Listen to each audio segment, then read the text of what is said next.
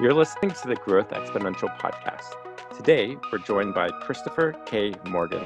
Christopher is the Executive Artistic Director of Dance Place, whose mission is to build a community of artists, audiences, and students through high quality performances, commissions, training, and educational programs. Christopher, welcome. Hi, Bradley. Thank you so much. Just excited to have you here because I love the arts, and I'd love for you to share with us at a high level about Dance Place. We're located in our nation's capital, Washington, D.C., and we are the only venue in the Washington, D.C. metropolitan area that exclusively presents dance performances.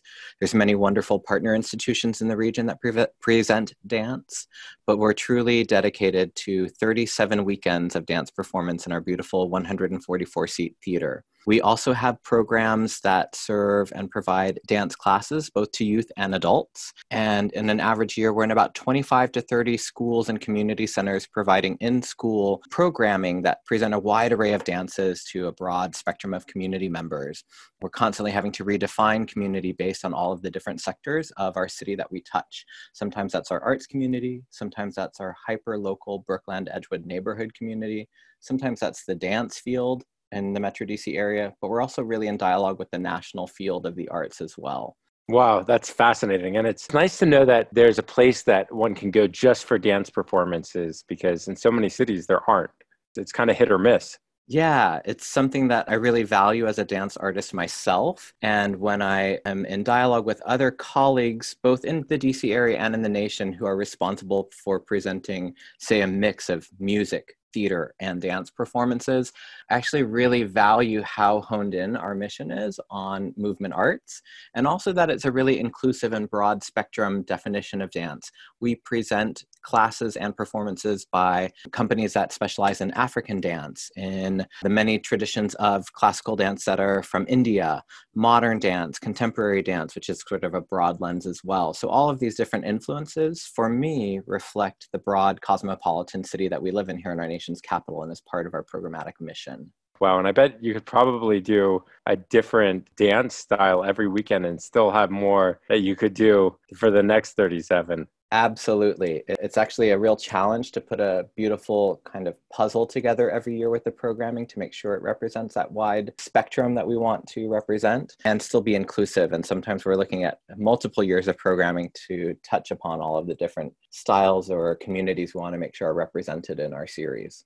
I'm super curious about you and your background. I mean, you're so sensitive to each of these different pieces as far as culture and awareness and movement. Like, can you share your story with us? What led you to this point? Yeah, absolutely. I am the child of two Marines who were both born in the Hawaiian Islands. So, from a personal perspective, I'm quite mixed race. I am Hawaiian, Japanese, Chinese, German, and Irish. And from a young age, I started to embrace, you know, sort of that 90s definition of multiculturalism, which of course is evolving now, but was in my bloodstream from the very beginning and the way I was raised. My parents did not know each other when they lived in Hawaii, but they were both Marines, ended up stationed in Southern California, not too far from where you are, sir, in Orange County. And that's where I was born, raised, and grew up, but had a strong imprint of the Hawaiian culture throughout my upbringing. Hawaiian music played in our home. Some of the language inflected throughout my parents' uh, dictates towards us. Often, when we were in trouble, the Hawaiian would come out. And hula was the first dance form that I experienced as a child. Fast forward about 15 years later, when I was in high school, towards the latter part of my high school years, through my high school theater department, I ended up involved in a musical, and the choreographer of that recognized a little bit of movement affinity in me as I was doing a basic step touch in the background of a presentation of Pirates of Penzance, and he suggested I take a ballet class with some other students. And that sort of opened up another world of Western dance forms for me that became my life's work for the next 20 years. I then moved to San Diego, California, had my first full time dancing job there, which brought me to Germany, to Washington, D.C. the first time.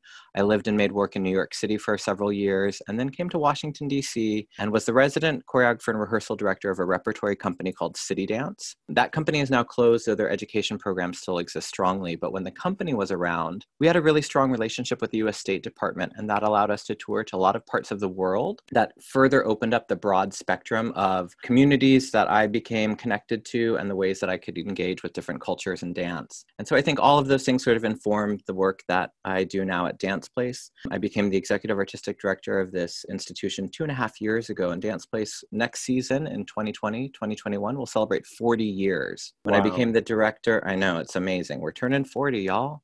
When I became the director two and a half years ago, it was following founding leadership of 37 years, our founding director, Carla Perlo, and her co director of 19 years, plus many other iterations of work that Deborah Riley, her co director of many years, um, shared with her. So it was an important shift for this institution to change from founding leadership but you know there's a lot of strong legacy and foundation that i stand on from their leadership of all those years and want to continue many of the traditions of inclusivity that they embedded in the institution and concurrently while honoring that legacy also move it forward into its next 40 years.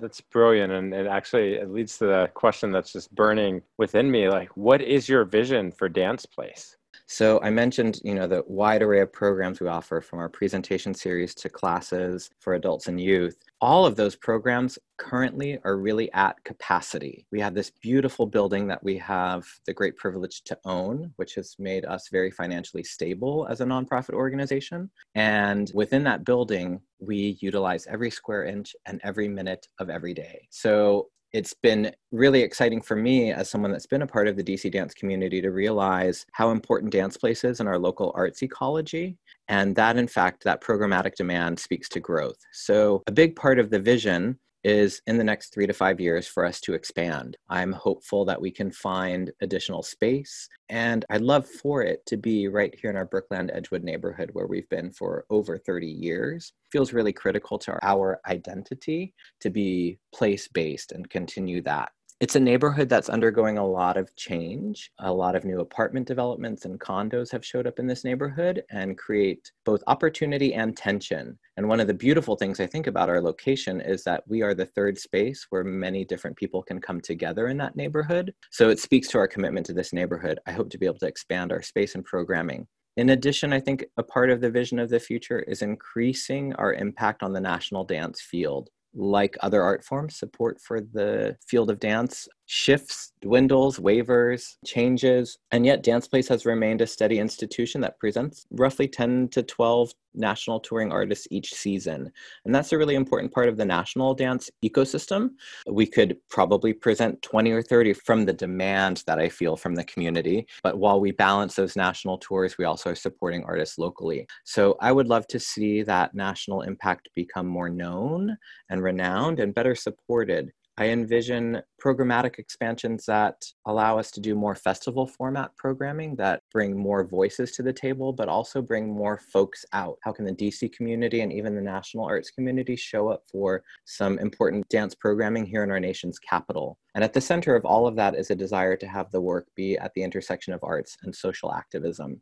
I think we're uniquely poised as an institution in our nation's capital we can bring national artists to our community and have them be in direct dialogue with their representatives in our nation's government. Their artistic work can comment on the things that are happening in our community um, nationwide right now. So I'm also interested in how the themes, the content of the work that we bring to our stage in our community reflect the politics and the deep conversations that are happening in our country right now. How do you measure success?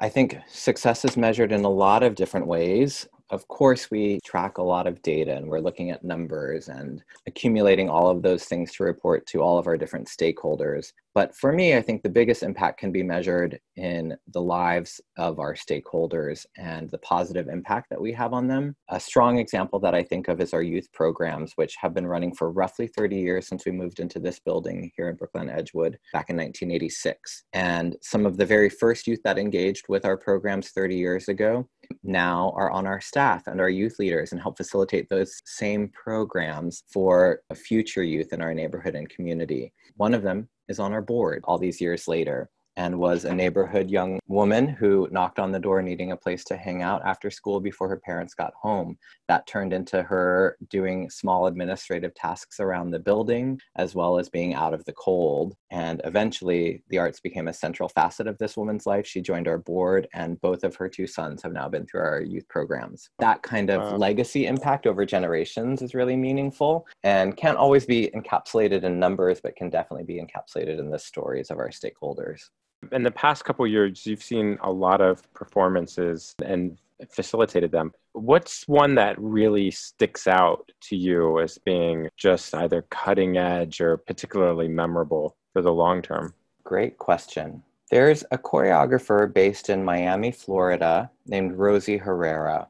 Rosie is an imaginative, inventive, thought provoking choreographer that creates these performances that, for me, have a beautiful mix of warmth and heartfelt fun and lightheartedness while still having a lot of poignancy to them. So, at the beginning of the 2018 season, which was the first season that I curated, Rosie's company opened the season. She did a performance called Make Believe. Rosie grew up Catholic and was very interested in some of the religious iconography of her childhood and how that informed things like going out in club culture in Miami and some of the perceptions that she had of that community. And she made this really beautiful piece that sort of ran the whole spectrum of these images. Um, and it was fun and funny and made me laugh and also touched my heart a little bit. It's great. She's a really wonderful, thoughtful artist. Hey, you're doing so much good for so many people in your community and with your vision nationwide. What are ways that our listeners can help you?